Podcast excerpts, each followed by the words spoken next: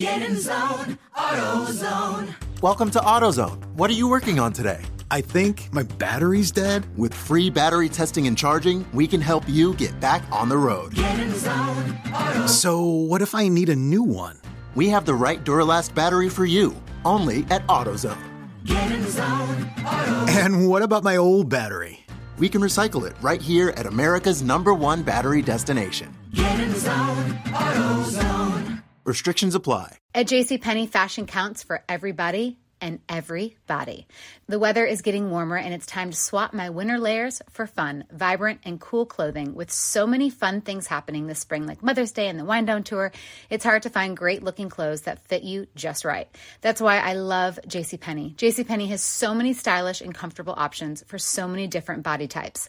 I've been blown away by their selection, and everything hugs my body in all the right spots. Refresh your wardrobe this spring with style that gets you. Something to wear that fits your favorite moments of the season at prices that feel just as good.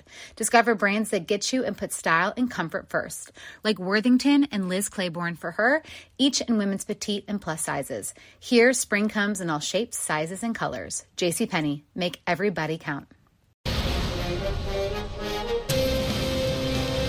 It's time for a Big Blue Kickoff Live. Nobody can ever tell you that you couldn't do it, because you did. On Giants dot com. You know what I saw? New York Giant pride. And the Giants mobile app. seventeen fourteen is the final. One touchdown, we are world champions. Believe it, and it will happen. Part of the Giants podcast network. Let's go out there like a bunch of crazy dogs. That's some fun. Hello, everybody, and welcome to a late edition of Big Blue Kickoff Live right here on Giants dot com and the Giants mobile app. Schmelk Meadow with you. Apologize for the lateness of the show. That is on myself and Sean O'Hara.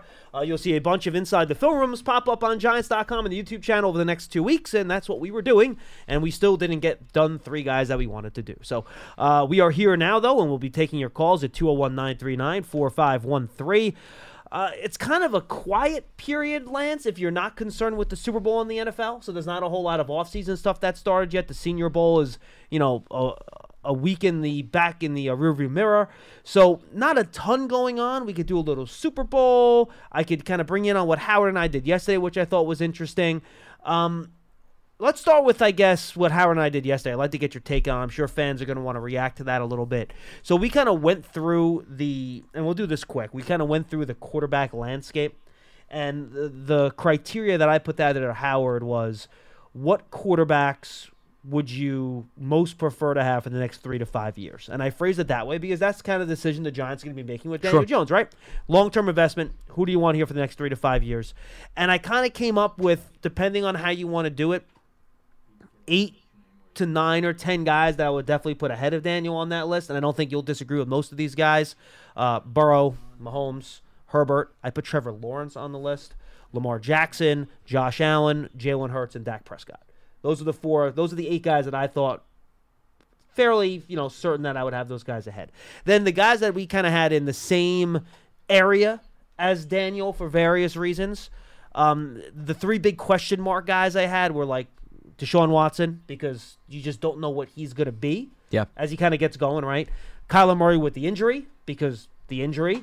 And then Stafford, because of the neck and the injury. So kind of took three, those three guys, and I kind of put them aside because there's just questions with regards to where they are. Like, Daniel could easily be ahead of those guys or behind them, depending on where they wind up. And then the guys we kind of had in the same category as Daniel were Geno Smith. After the good season in yep. Seattle. Yep. Derek Carr. Yeah, Carr I'd probably put in that other pack. You would put him in the I top I think Carr's pack? Done enough over the course of his career where you have a good idea of what you're getting out of him. I don't okay. know if there's as many question marks Fair with enough. Derek Carr. And this is why I have. This is why I wanted sure. to bring you in, just because I know we, because Howard actually had Daniel ahead of some of those other guys. So that's why we're all kind of on different pages here, which is great. Um, who else did I have in there? Uh, Kirk Cousins, though he's a little bit older. Yeah. So I think I had Daniel a little bit ahead of him just because of the – Kurt's thirty-five already. Sure, yeah. So that's why I kind of... No, he's playing some of his best football. Yeah. Yeah. No question. And H- Howard is not a fan. Well, I, that, mean, I know. Yeah. That's a whole other can um, of worms. Garoppolo, which I have slightly below Daniel. Yeah, I'd put Jimmy, especially because of the injury history. You don't know whether or not he'd get through a season. one hundred percent true. But Kirk and Derek I'm putting ahead, though. That's fine. Just for those of you counting at home. Uh, yeah. Tua. Again, the injury Tua stuff, injury history, yeah. Don't I mean, know. Well, also with the concussions, too. Right. You just don't know, yeah. Tannehill. who yeah. I had again. I've kind of him in the in the Jimmy category in terms of level of play as a quarterback. That's fair. Yeah. And then um, Brock Purdy. Uh, I mean, there's not it's enough there. Such a there. small yeah, sample oh, it's size. Tiny. It's minute. So bottom yeah. line is that, you know, it's we're somewhere in like the ten or twelve-ish type of area with that. So yeah, that's well, kind of where we left it. And again, and, and then I went through, I listed all the, the, the average annual salaries for the quarterbacks, and just to kind of figure out what the landscape is. Which is also where it would come if you're twelve, thirteen in that ballpark. That would be, you know, where the franchise tag is right now, it's just actually below thirty-five. Yeah, the franchise tag is probably below that number. Yeah, well, I mean, I got the numbers in front of me here. Kirk's at thirty-five, and Jared Goff is at thirty-three and a half. That's ten and eleven. Then Carson comes in at thirty-two, so there's the franchise tag. Yep. So mm-hmm. twelve, thirteen is where the franchise tag comes into play, which is where we're talking about volume-wise, where you'd put maybe Jones in the conversation. And keep in mind that Goff contract was signed years ago. So sure. the market has... Oh, absolutely. It's that. Yeah. So just something to keep in mind. Yeah, because these are based on average annual salary on contracts more than just a year. Correct. Mm-hmm. This is not just the franchise tag, which is pretty much out there on an island. So that's what we did. If you want to add anything else in terms of context with, with Daniel in that offseason process, we can certainly do that. Well, I would agree with the sentiment. I, I think that Daniel Jones is in the second tier, if that's where you want to put him. That's right? exactly After where the top we had ten, him. Mm-hmm. You put him in the second tier, and you could really determine a variety of different criteria, whether or not he's in that second tier or you want to do a third tier, whatever it may be. But you're talking about a player coming off his most productive year. There's upside. There's a lot of potential there. And progress. Clearly the coaching staff did its due diligence in getting that out of Daniel Jones. Now it's a matter of, well, show me again, right? I mean, I think that's what the Giants are asking themselves. Also, Brian Daboll and the coaching staff. Okay, hey, we scratched the surface year one. Now if we're going to invest in you long-term, other than just smack the franchise tag on you, we want to see whether or not you could do it again. Of course, the individuals around the quarterback are going to change, and that influences the guy under center. But I think that's where the Giants are. I think they like what they've seen, but you're in a crossroads as an organization, John, because you're trying to determine, is this the beginning of Daniel Jones beginning a new chapter in his career, or was this just a flash? I think a lot of teams ask themselves that when you're talking about a quarterback coming off of a rookie deal. If we're having a conversation about a veteran and there's a lot more to go based on what they've done in their career, I don't know if you're asking the same questions. It's more of, is he going to hold up durability-wise? Are we worried about him now entering the back end of his career? Those are the conversations you have. Those you're not doing with Daniel Jones, but right. It's more of, I still would say, John, even though he had a really good season, you're not operating with a huge sample size still with Daniel Jones. I do think the jury is still out a little bit with respect to him. Yeah, and, and I think, frankly, and, and that's why, I, in my opinion, I think where this is going to end up landing is probably a shorter-term contract. Because I sure, think yeah. whether it's the tag, which I don't think the Giants would like to do because that's very difficult on the cap, right? Because it's all in one year. You can't spread it out and all that stuff. Um, but I think, you know, probably a, a three-year deal because, again, the Giants can see more. And then Daniel, as the quarterback market resets, if he does better, he could cash in even more down the road. Which so, I would think he'd want to do as well. Right. So yeah. that's I think that's kind, that's my guess in terms of where this is going to land. And I think the better question lands, but again, maybe Daniel would want a longer-term deal and get all the security. I don't know the answer to that question. We'll have to see what he wants. And I don't know if the Giants know what he wants since they haven't started a negotiation yet. So, or at least as of a few days ago, they hadn't started a negotiation yet. Um... I'll throw one other question in there that I think is important that I want answered. We saw the efficiency get better. The turnovers get cut down. The pocket presence get better. But the overall production in terms of yards, explosive plays, touchdowns, if you make the situation around him better in terms of weapons outside and protection, can you get more overall production in terms of yards and points? And I think that's why, and this is going to open us to a bigger, you know, off-season thing for me. When and I, I wrote about, I'm going to write about this for for Cover Four next week on Giants dot com. When I look at this off-season, Lance, even if it means the defense doesn't take a huge step, I'm willing to accept that because I I, I need to answer that question. If the pieces around Daniel are better, do you get four thousand yards? Do you get twenty-eight or twenty-nine touchdowns if the pieces around him are better? I think that's certainly possible. I think we saw pieces of that this year. You know, he used the run game so much this year for key third yeah. downs and touchdowns. I, you know, to me, his run game was just as important as his pass game this year in terms of how it helped the team win games and move the ball and convert third downs. So can the pa- explosive passing part of his game and the Giants' offense improve with better things around him?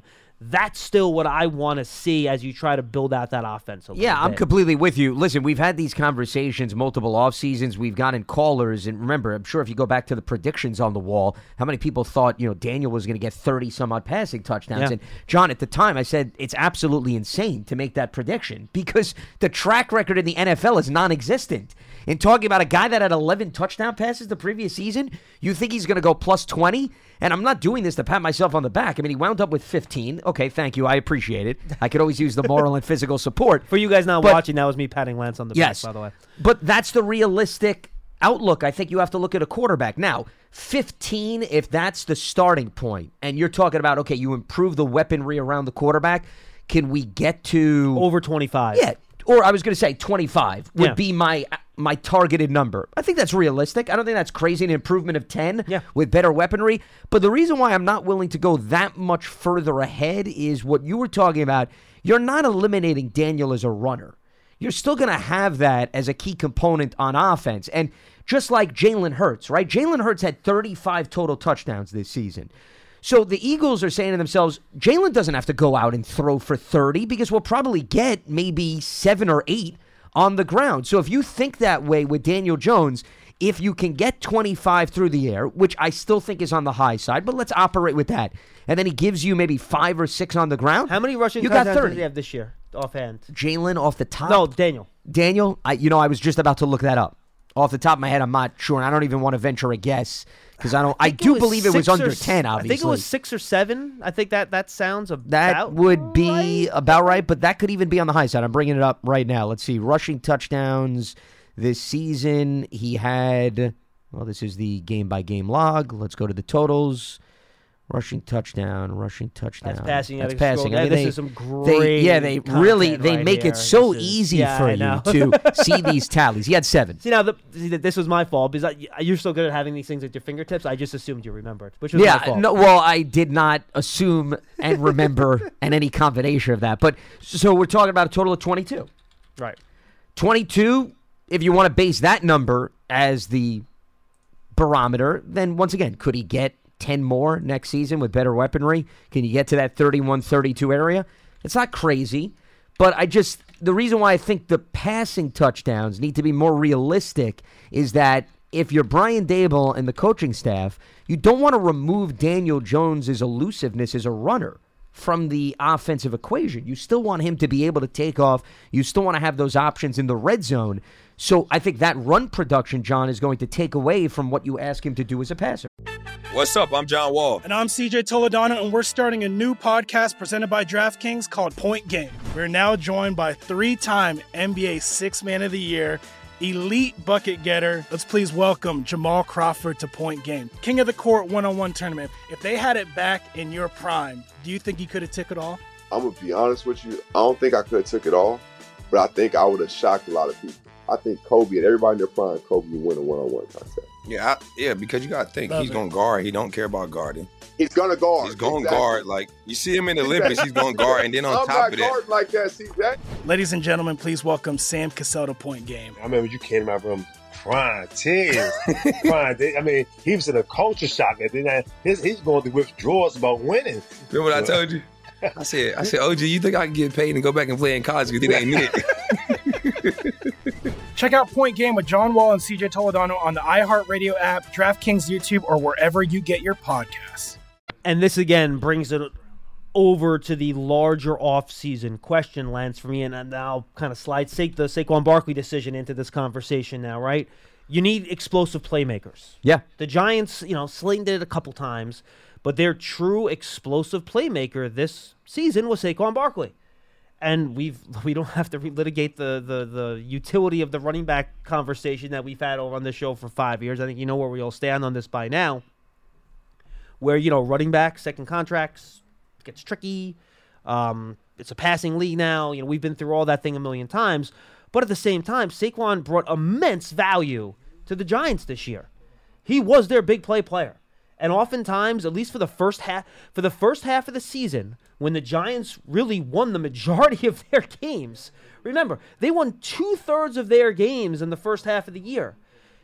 Their formula for winning during that stretch when they were playing, you would argue, their best football was if Saquon makes big plays, the Giants win. If Saquon doesn't make big plays, the Giants lose. That was pretty much the formula to the first seven or eight games of the year when they started the game hot. And you can even take it into the Texans game, which was the Giants' seventh win on the game after the bye. And then, you know, the, it changed a little bit. The Giants won, finished strong. They closed the season pretty well, and they passed it a little bit more. But until then, it was the Saquon Barkley show. So if somehow he doesn't come back, it almost becomes essential that you find a true number one wide receiver just to replace the playmaking aspect. And that's where I think this gets so tricky, where you want to retain him. You obviously have to put a price on it, as, as, as Joe Shane said in his postseason press conference. It's a walkaway price for every player. But you have to make sure you have playmakers, whether it's wide receiver or running back. Yeah, I was going to say, you could bring in another running back, but you better make sure that that player also has the skill set somewhat similar yeah. to Saquon. Good because luck.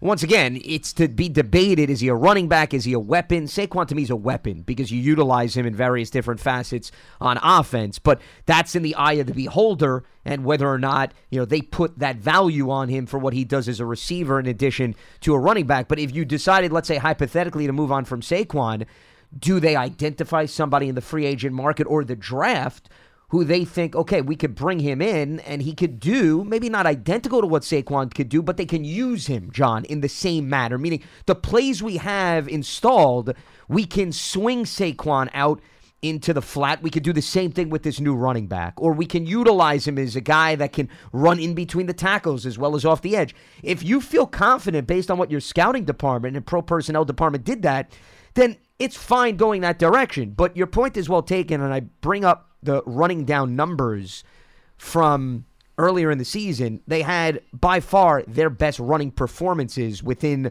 those first eight, nine games. I mean, you're talking about the Tennessee game, they had their highest average yardage per carry. And he had two forty-plus yard runs in that game, which is why, or maybe it was one thirty-plus and one fifty-plus, something yeah, like that. Yeah, he had a thirty-three and a sixty-eight. Yeah, there it Those is. Those were the there two, okay? Mm-hmm. But you ran for nearly seven and a half yards per carry, okay? So that's number one on that the That was list. Their best running game of the year, period, sure. by the way. Mm-hmm. In terms of average yardage per carry, there's no doubt. The highest running total game was week four against the Bears, two hundred sixty-two. Okay, so, John, we're still in the first half of the season, right, which is what your point was. I take into consideration, I know you don't put a lot of stock in it, runs for five yards or more versus runs for ten yards or more. So they had a game, they had two games where they had twenty runs for five yards or more. They did that against the Bears. They did that against the Jaguars. And that was another game, by the way, Jacksonville, where they had over two hundred rushing yards. I'm surprised they didn't do that against the Texans, to be honest with you. Yeah, against the Texans, they did not. The Texans, though, was the highest volume of runs. seventeen runs for five yards or more, so they were close. Just underneath, but they also ran the ball forty-seven times, if you want to look at it through that lens.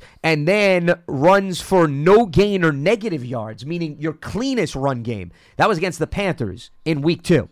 And then you go to the second half of the season, not to say they weren't running the ball well, but none of those games that oh, I just mentioned. Well, Lance, quite well, frankly, they, were, they, weren't, they weren't for a while. No, but I guess my point is, you know, they still had a two hundred-yard game against the Colts. Yep. They had games in the century mark. So, you know, from a volume standpoint, it didn't look terrible. But if you actually watch the game when and you they, break it down carry to carry, no, it was not nearly as effective as the early part of the season. When they went through that stretch of the N F C East games, oh, yeah. that's where the running game suffered. Then it picked up again a little bit against Minnesota and Indianapolis, especially in terms of yards per carry in those games. But when When they hit the that stretch of game against Dallas, Washington, and Philly, they had issues running the football against three very good fronts, which I guess yeah. shouldn't be a surprise. No, not at all. I mean, you're talking about under five yards per carry, but uh, the Vikings game, six yards per carry. Yep. You had the Colts was just under six. So you had some flashes here or there, but the consistency was nowhere where it was in the first half of the season. And this is why I go back to when you walk that fine line, and the Giants won eight games right by one score. If you remove Saquon from the equation, I don't want to put words in your mouth, but I think you were maybe alluding to this somewhat. Oh, that's exactly what I'm okay? saying. So if you remove that and you don't have somebody that could fill in all those one-score games that you won, what happens? Now, we know games are going to follow completely different scripts next season. Who knows, based on the personnel. But this is why I'm not a big believer in what you did one year carries over to the following year. Right. Because if you win all those games by one score, and it took a Saquon sixty-eight yard run, or it took a monster explosive Saquon run. And those kind of those big runs are kind of what disappeared in the second half of the one hundred percent year. one hundred percent. And mm-hmm. then if you don't even have him in the equation Correct. in two thousand twenty-three, Correct. well, Correct. how do you make up for that? And that's the thing. That's why I'm not saying you have to bring him back no matter what. You, you should never approach a player yeah. that way, unless maybe you're talking about Andrew Thomas at left tackle because of what we've been doing. No, but it shouldn't be a do or die decision. Right. Yeah. So if, if you can't bring him back, or if it doesn't work out for, for monetary reasons, and again, I think he wants to be here. The Giants want him here. You hope they can work it out from a business perspective, but sometimes it doesn't. Then you have to have a big replacement. Like, I'm not talking, oh, you draft a guy in the third round and you'll be fine. Like, like, yeah, maybe you get a new running back in the third round. That's fine, but he's not going to be Saquon. So then how do you make up for that that loss in production, explosive plays at maybe a different position? Maybe it's tight end. Maybe it's wide receiver. Yeah. I don't care. But that's where it gets tricky because to me, again, I'll go back to my bigger thing. The Giants have to put better pieces around Jones the next year or two, depending on how long this contract is. So then you can see, all right, well, we know if you put great pieces around Dak Prescott, he can throw for thirty-five touchdowns and forty-five hundred yards. We've seen it, right? Geno Smith, right? He had good weapons in Seattle. We saw what he could do with those really good weapons this year in terms of production. Uh, you know, it, And if you put, you know what Joe Burrow can do with these great wide receivers around him. Just go down the list. We saw how Josh Allen made the jump and they got Stephon Diggs. Just, you know, we saw what Brock Purdy could do with all those great pieces in San Francisco. When, yep. you know, they scheme everything well, and up. Great scheme and coaching, one hundred percent, too. one hundred percent. Sure. Kirk Cousins yeah. with Justin Jefferson. Go down the list. Jalen Hurts, A J Brown, Devonta Smith, the offensive line, blah, blah, blah. You, you get what I'm saying here. I want to see Daniel produce at that elite level with better... T- you can't ask him to produce at the elite level without... with the pieces around him the way they had last year. It's not fair. But if you get better pieces, can you get that elite production? And that's, to me, what this off this what this offseason is going to be about in one way, shape, or form. Get the you might, you might not get to elite status, but get better pieces around him on offense and see if you can, you know, become a top fifteen offense, right? You got a little better this year. You got to around, you went from like thirty-two to around twenty or twenty-two, I think is where they landed, somewhere in that area, right? twenty-three. Yep. Better. You know what? You got out of the bottom quarter of the league. That's what we talked about in the offseason, right? Just get out of the bottom quarter. That's what they did. Win. But now, get into the top half. And I think in order to do that, you have to get better pieces. And that, to me, is... And again, if I have to take a hit on defense for another year and figure it out, I'll live with that. I need to show improvement offensively. Well, it's interesting because I use Buffalo as a means of comparison. I know it's not identical, but if you look at what... Shane and Daboll had in Buffalo, they had the flip of the Giants. And what I mean by that, John, is you did not have a Saquon Barkley. You had Devin Singletary and Zach Moss. Was LaShawn McCoy there when they first got there? McCoy he may have, have been, been there right? the first year, but I think they, I, I think still... They, I think they actually cut him, to try, I think, or they traded him in order to try to fix their yeah, cap, if I but remember But even right. at that stage in his career, yeah, he was on the way out. He was much older sure. than Saquon. So... Your explosiveness came from eventually the acquisition of Stephon Diggs, Gabriel Davis, who was drafted, who developed into a nice piece, and some of their tight ends like a Dawson Knox.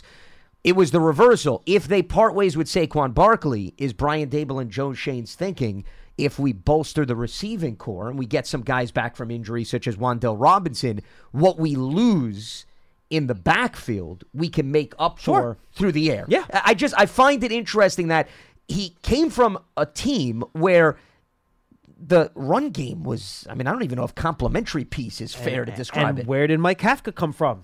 Same Kansas City. exact, exact thing. Right? So they didn't have a Saquon Barkley. They had nothing that scratched the surface of Saquon, and they still found ways to have explosive plays. And part of it was scheme, and part of it was a variety of receivers. Well, Could that be... Also, Josh Allen and Patrick Mahomes. Well, of course. Yes, there's no doubt about it. But, I mean, I'm looking at around the quarterback. No, I know. I'm just joking. You know, we're trying to get yeah, yeah, to see if Daniel Jones's production could jump. And, and that similar thinking may be how they go about attacking this offseason. Perhaps. I, once again, I still think it's nice to have weapons in both facets. I wouldn't necessarily put my marbles in just one basket no, because that's fine. G- Giants learned the hard way this year. You lose that star wide receiver, John. You're back to square one, and then you don't have the running back to turn to. Where are you going? So there is risk involved in that scenario, but the individuals that are coaching this team and running this front office do have experience in the opposite approach of how the Giants attacked on offense this season. And I think that at least bodes very well for them. All right, two oh one, nine three nine, four five one three. Let's get to the calls. We're going to go till around two o'clock today, so we'll get about another twenty-five minutes or so of content, and then uh, we'll say sayonara, and we'll be back tomorrow. I believe, are you on tomorrow, Lance, with me? I am indeed. Yeah, yep. Paul, Paul can't do it, so I'm going to be with you tomorrow okay, as well. Okay, he tapped so out, gotcha. Yes, yep. he'll, he'll be on his way to Chicago, I believe, or something. Or no, Boston, okay. or something like that. I, th- I think he's uh, going to warn Pearson's family that he's on his way back this weekend. And, uh, well, maybe Pearson hi. should warn his family. Yeah, that's a fair point. I already have, already Okay, have. Just make sure you're on yeah, top That's a good point, gotcha. actually. You're yes. one hundred percent right. Make sure there's no clouds, because he will yell at them. Yeah, that's true. uh, make sure you go subscribe to the John Settle podcast. Uh, we got great interviews. I just did one with Rhett Lewis that's coming up. I recorded one with Sean O'Hara that's coming up. Uh, we have a front office edition coming up next week. A lot of good stuff coming up on the Giants Settle podcast. Make sure you check it out. Subscribe on the Giants app, your favorite podcast platforms, or go to Giants.com slash podcast. All right, we got a couple calls in line. We have one open one, and we'll keep taking them as long as they come in. Let's go to Mike in Atlanta. He will lead us off today. Mike, what's up? Hey, guys. How are you? Doing all right. What's on your mind? Uh, two quick things I want to ask your opinions of. So the Daniel Jones contract situation, one of the things I'm not hearing on this show or seeing from a lot of fans out there is really a basic understanding of the contract situation with Jones, that if he's franchise tagged twice over the next two years, that's a guarantee of seventy-two million dollars. Yeah, that's correct. That yeah, yeah, yeah. Cousins. Kirk Cousins, it, it's happened with Kirk Cousins with Washington. Yeah, one hundred percent, Mike. And, Mike, I'm, yeah. and, and by the way, Mike, um, maybe you missed the show, but I was on with Paul last week, you know, and he was talking about numbers, and I said, look, he's never going to take less money on a long-term deal than he would get on the franchise tag. That's the, that's a non-starter. Yeah, that's the starting point for right. negotiations. Correct. And and that's where I'm getting to. So if you look at the contracts that are out there right now, where the starting point for the negotiations are, I think the Giants have to match the same contract that Derek Carr got last year, which was three years, one hundred twenty million dollars, and that seventy-two million dollars guarantee. That's the starting point for a deal. Otherwise, there's no reason for Daniel to really sign it, and he's better off getting franchise franchise tag twice. If if he wants to maximize his dollars and that's his number one concern, um, I'm sure that's what his agent is throwing out there. I, that, that would not surprise me. But maybe Daniel would prioritize not getting every single cent. I don't know the answer to that. Generally, on their first contracts, players try to get, you know, the bag, which I get. I mean, I would too. I understand that. Um, but, yeah, look, I, I think... Though I think you're looking, to me, any conversation that starts under thirty-five is probably unrealistic, and then you got to see how high it goes from there. Also, keep in mind, Derek was not coming off a rookie deal. A little bit different in terms of the comparison head-to-head, and Derek had more of a resume compared to Daniel Jones. So I understand your point, Mike. I wouldn't say, though, they're somewhat similar. I think when the Raiders were negotiating with Derek Carr, I think his agent had a lot more to bring to the table in terms of production because Derek had done it for multiple seasons. Daniel's a little bit different. You know, this is one year where he did really well with Brian Daboll. Also, from Daniel's perspective, I've thrown this out multiple times. If his philosophy is, I don't want to even entertain the idea of going through another coach and another coordinator because I've done that multiple times with the Giants, then the Giants have leverage, John, in that situation. Sure. Because they're going to him and saying, Daniel, you're coming off a really productive year. Brian Daboll has tapped into your potential. You stay with us, you're going to make a lot of money over the long run if you continue on this trajectory. So that could be something that he's thinking, and therefore you get minds that come more towards a middle ground as opposed to on opposite ends of the spectrum. I think if that's what Daniel Jones is thinking, and I think personally he should be thinking that if he wants to think about what's good for the long-term viability of his career, that helps the team because the team can provide stability where if he goes elsewhere, once again, you're back to square one. Yeah, I just have a feeling based off of Daniel's injury history, his agent is going to intercede and say, you're going to have to come up with the cash. Uh, I don't think there's going to be a home down discount on this one. That's just my opinion. No, and I'm hey, not insinuating that you, at Mike. all. Appreciate sure, the call. Yeah, and appreciate the phone And by call. the way, you very well may be right. We have no idea what Daniel's going to ask for, what his priorities are. We're just throwing out different potential scenarios of what this may look like. And look, would I like fall on my butt, be shocked if they end up tagging him and that's how he ends up playing this year? I would not surprise. I'm not saying that's the most likely, but it wouldn't it wouldn't surprise me. Look, we we we've, we've seen it too many times. Well, also keep in mind, if you use Kirk Cousins as an example, I think Washington was in a similar situation, John.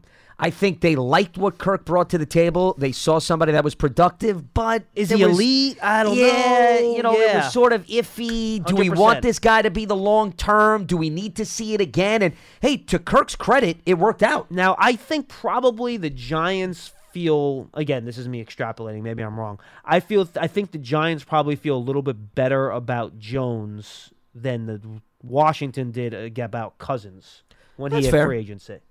Yeah.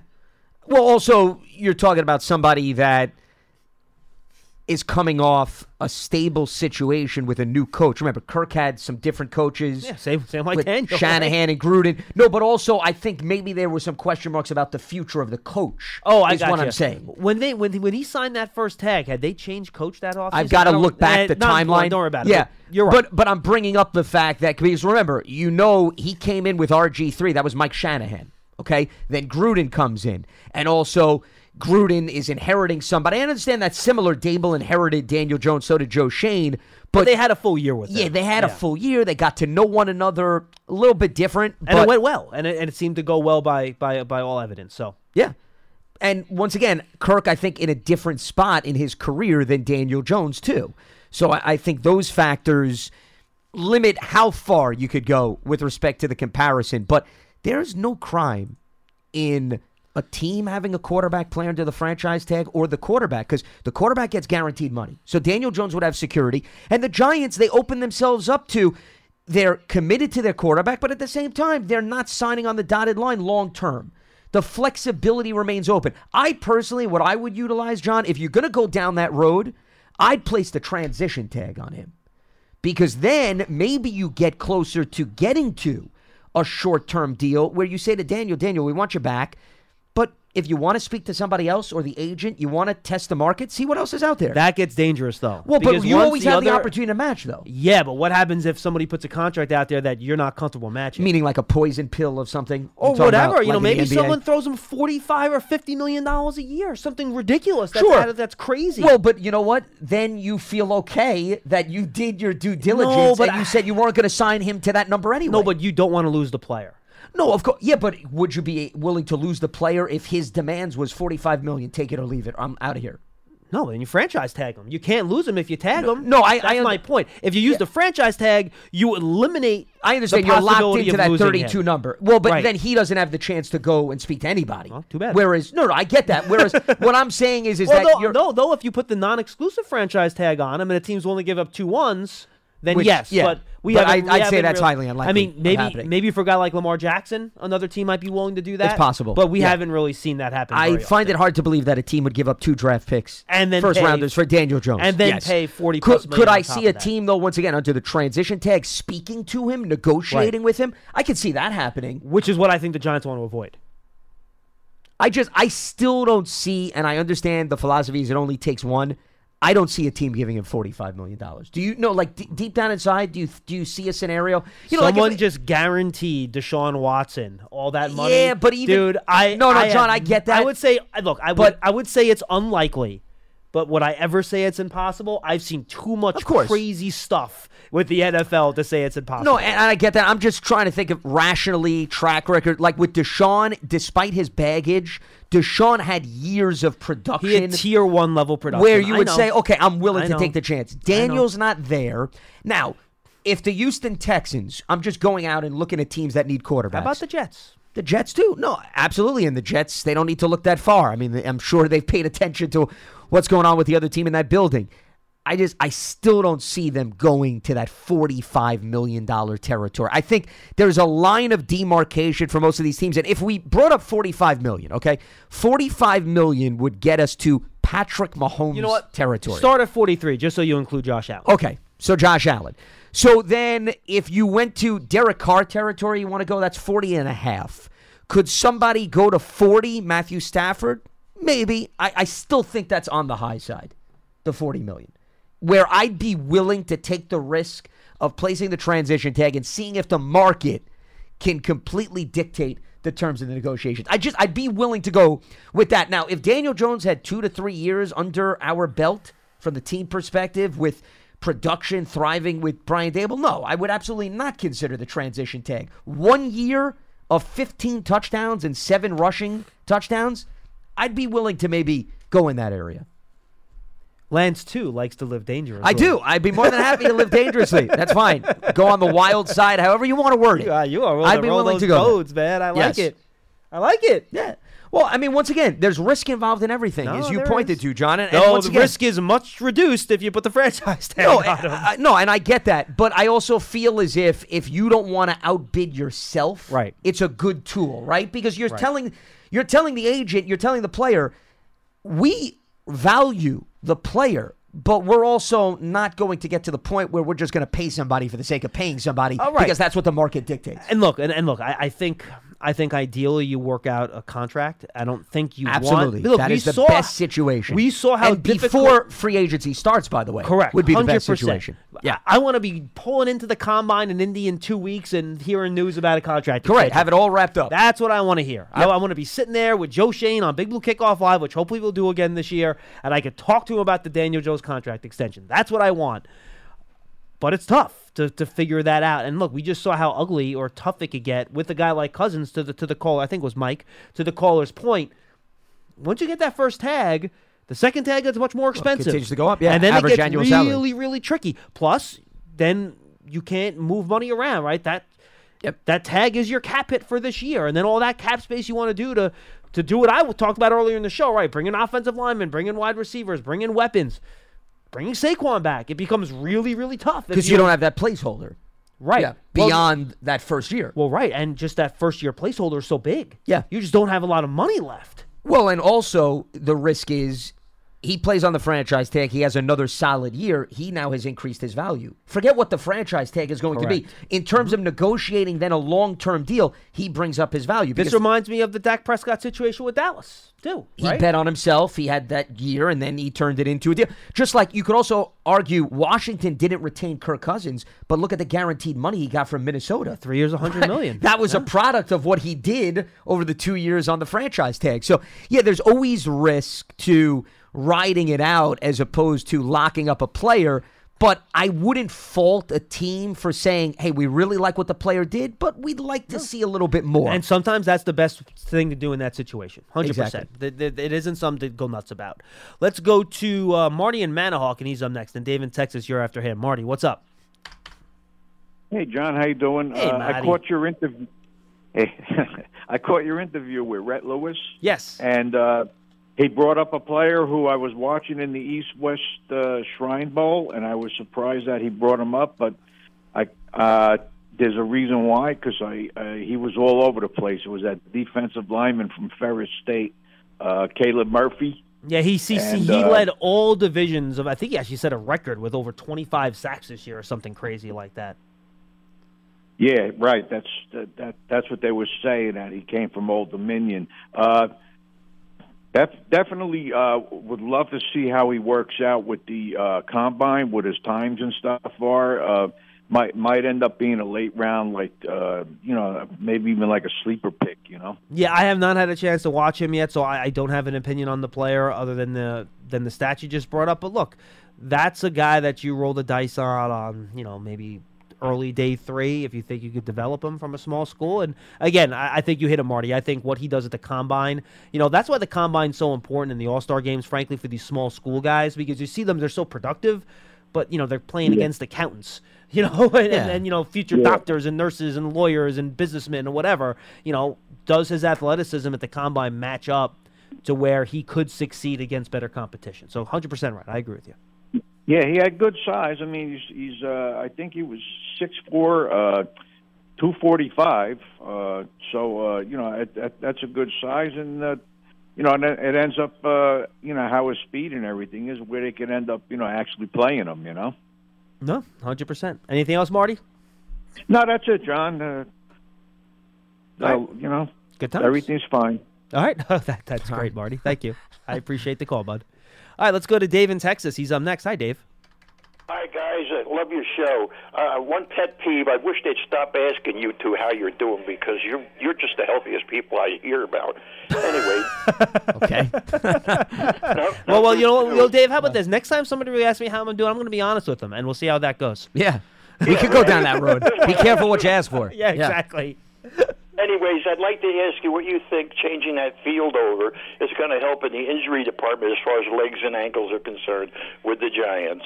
No and idea. I, I, I remember going through this years ago. I've been a fan since the sixties. So I'm eighty-one, and I'm, and just enjoy your show. I love it, and I hope you guys do well. Take care.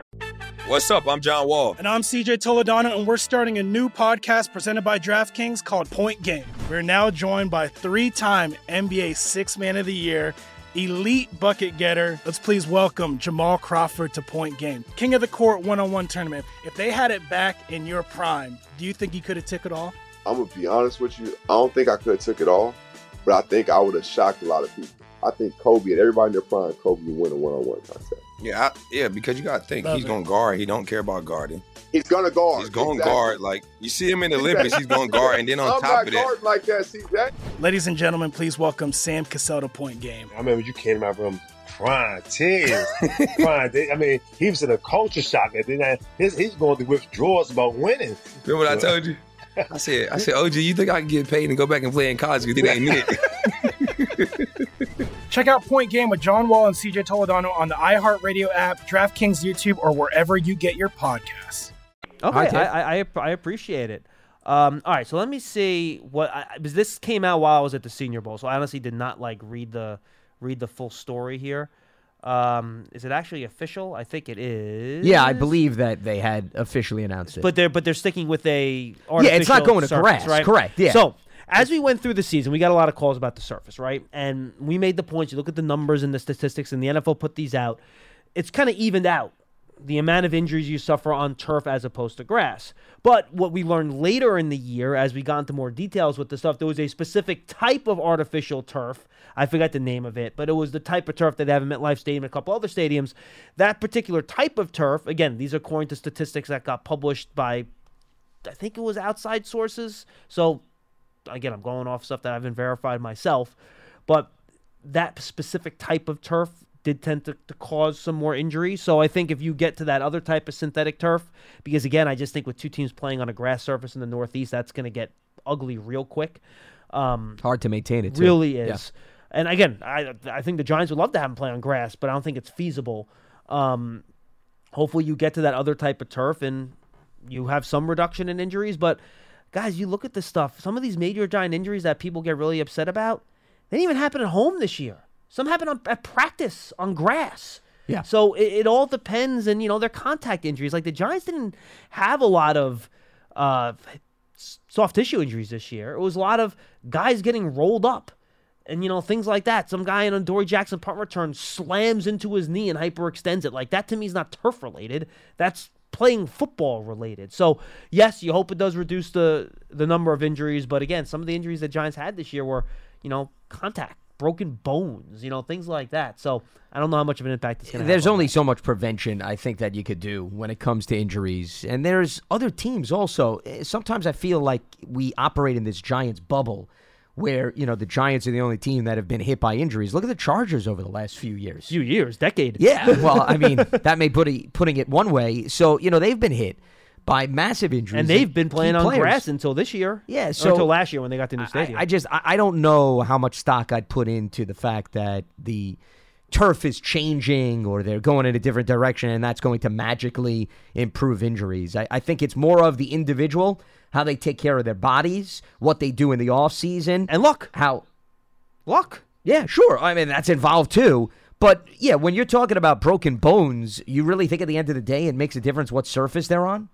Or you're going to tell me a guy can't get rolled up on on grass? Of course he can. I mean, it happens. I so, mean, Saquon Barkley tore his A C L in Soldier Field. Yeah, on exactly. grass. And Sterling Shepard, who went down earlier, I mean, let's face it, Sterling had numerous injuries That was no, that injury was not turf related. Yeah, Wan'Dale Robinson, he suffered that injury at home. That was the Lions game. Not enough to operate with Wan'Dale. You mentioned no. the Adoree injury was on a return, and he got banged up. Kayvon by Thibodeau a few different hurt guys. His knee when a guy blocked him low. And that was against low. the Bengals in the preseason. Yeah, yeah. But to your point, somebody came at him very low. I really don't think that was no. It was because of the contact. It wasn't because of the yeah. turf. Exactly. So, so all of those things, I think you have to take into consideration. No, Colin Johnson popped his Achilles on a grass practice field. Darian Beavers hurt himself. He was at practice too, right? Beavers was Beavers at practice or was it game? I'd have to look that up. Not sure. I thought Beavers was practice. Ojulari was at practice too, right? Yeah, Ojulari's yeah, Ojulari was at practice. Was at yeah, practice. He came off at the very end. Great that point. was actually uh, Ojulari was the joint practice with the Jets. Yeah, they right. Were, and it was it at was, the very end of that. And they were doing conditioning and like light jogging at the end yeah. of practice. So, and he felt it. It's like same like remember Shepard when he heard his thing, he was like literally like almost like half running. In, in the, it was it was really weird. Yeah, really weird. So I think the more and more you analyze all of these injuries over the course of the season, I don't think it's the surface that is related to it. I know there's a movement. Clearly, a lot of players are pushing for there be more uniformity across Bengals the board. Game for the Bengals game. Yep, you're right. Okay, that was Beavers. So it was the same game then that Kayvon yep. was hurt. You got it. Variety of different factors that I think play a role. But, but again, if the turf played a small role in that, then you fix the turf and you get fewer. That's great. Yeah, but you know what it comes back to, and we've had these conversations on this program about injuries and how do you over.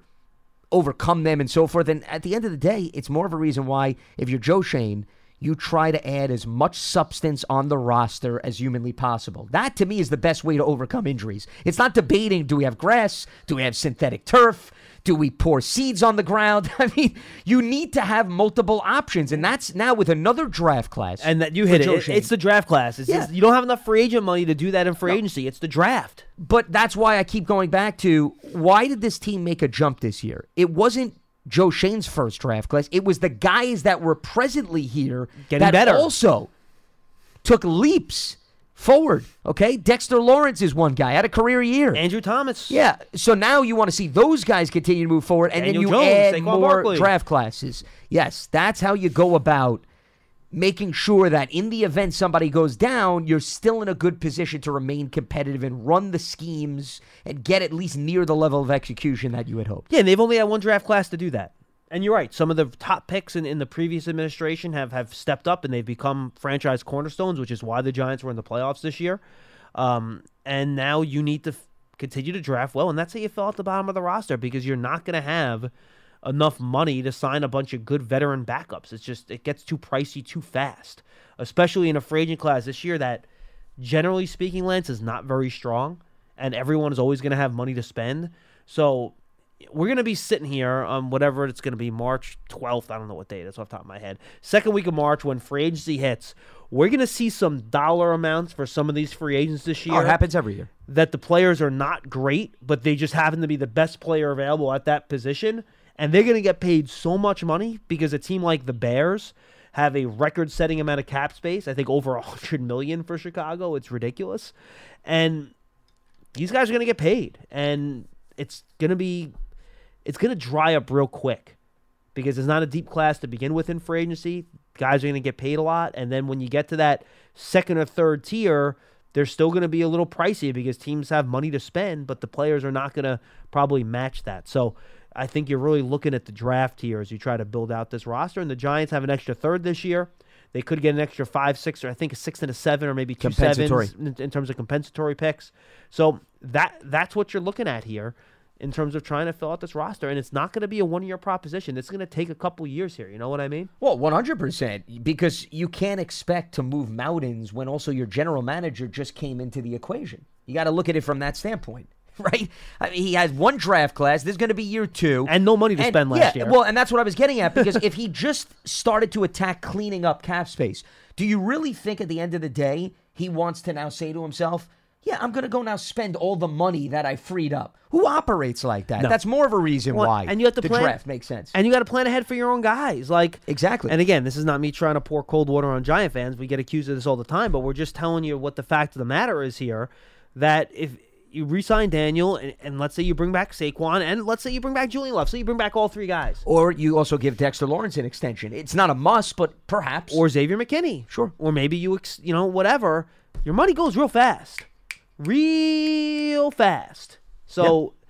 I don't think this is going to be a big bring in all these big money guys from elsewhere. You know, maybe you do a trade to bring in a, a big time wide receiver from some, somewhere, but then you may need to give him an extension though. Right. After you trade. For so him. You're talking about then using trade cap, draft capital on the player and then paying him on top of that. Yep. Which in the end, if you really want to get a true number one wide receiver, maybe that's what you have to do and you have to bite the bullet at some point. And this is your year to do it because you're picking later in the first round rather than earlier. Sure. But again, that's more cap space you have to allocate down the road because now you're looking at wide receiver ones, Lance. They're getting twenty-five million dollars a year. The top defensive tackles are getting upwards of twenty-five million dollars a year. Look at Trent Williams' contract. The top left tackles, twenty-five million dollars a year. And he's up there in age too, by the way. Yeah. Correct. But that's, what do you think the agents for Andrew Thomas and Dexter Lawrence are going to ask for? Like, that's where they're going to be. And they're great young players that have played in a, in a ton of football for your team and have played at a high level this past year. So you have to plan ahead. You have to plan ahead. And if you're going to bring those guys back at premium positions for big-time money, and I would consider Andrew certainly, Daniel certainly, and pass rush and edges are generally considered premium positions, but if you have a really good pass rushing defensive tackle, you're telling me Aaron Donald's not a premium player at a premium spot? It's just hard to find guys that can do that like they can. So you're right. It's going to have to be the draft that fills out the roster. And it's well, going to take a couple years. Yeah, and that's why I think I think Dexter Lawrence is probably the strongest candidate for an extension. Well, he only has one year left. Yeah, so. I don't know if I'd approach anybody else. I'm not saying you were going in that yeah. direction, but you know, even Andrew Thomas, I'd maybe let the rookie deal. He's got deal. two years. That's yeah, fine. I'd let that ride and out. By I don't the think way, you need to teaser, work on that. Teaser. They're probably going to pick up his fifth-year option. Just saying. You're really going out on a limb oh, on that I, one. Uh, I don't like Bold to live prediction, dangerously. February eighth, two thousand twenty-three. I prefer to live safely. Yeah. Well, I live a little bit more on the edge from that standpoint. The only other thing that I did want to throw out on the yeah, topic please, of free please, agency, you and mentioned then we'll wrap up. There's going to be a lot of spending that goes on. Remember, the cap's going up. So when the cap goes up, the average annual salaries are going to go up with them. That's more of a reason why you should expect, if you don't look at a lot of top-tier guys out on the market, they're going to get more money because there's more spending money as right. a result of the cap. So, I mean, that's just the nature of the beast that's going to happen. Now, listen, that means the Giants will eventually, as the years progress and perhaps they create some cap space, they'll have more wiggle room. But the wiggle room, it's only so much because when the cap goes up, the contracts are relative. Right. to the increase in the cap. That's my point. It's not like you go from, oh, we're going to get twenty more million dollars in cap space. We had forty, so now we have sixty. No, you're going to have to eat up a lot of that because the wide receiver deals, which were twenty, they're going to go up to twenty-five. Right. And the mm-hmm. defensive linemen are going to jump. So you have to take that into consideration as well. All right, we'll be back tomorrow. Lance and I will be back with you at the regular time at twelve thirty. We have no shoots on the schedule tomorrow. We're going to apologize for the late start today, but thank you for sticking with us. The Giants official connected T V streaming app, Giants T V, has original video content, game highlights, on-demand, direct to Big Blue fans. It's on free Apple T V, Roku, Amazon Fire T V, Giants mobile app. And, of course, don't forget, Become a, bring take your Giants fandom to the next level with the Giants season ticket membership. Stay connected to the club all year round, not just on game days. Memberships are now available for the twenty twenty-three season. Learn more about all the exclusive member benefits. Giants dot com slash tickets. Limited inventory is available. For Lance, I'm Schmelk. We'll see you tomorrow. Big Blue Kickoff Live. At JCPenney, fashion counts for everybody and everybody.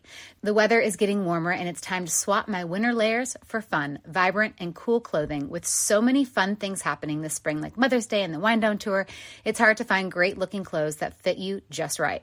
That's why I love JCPenney. JCPenney has so many stylish and comfortable options for so many different body types.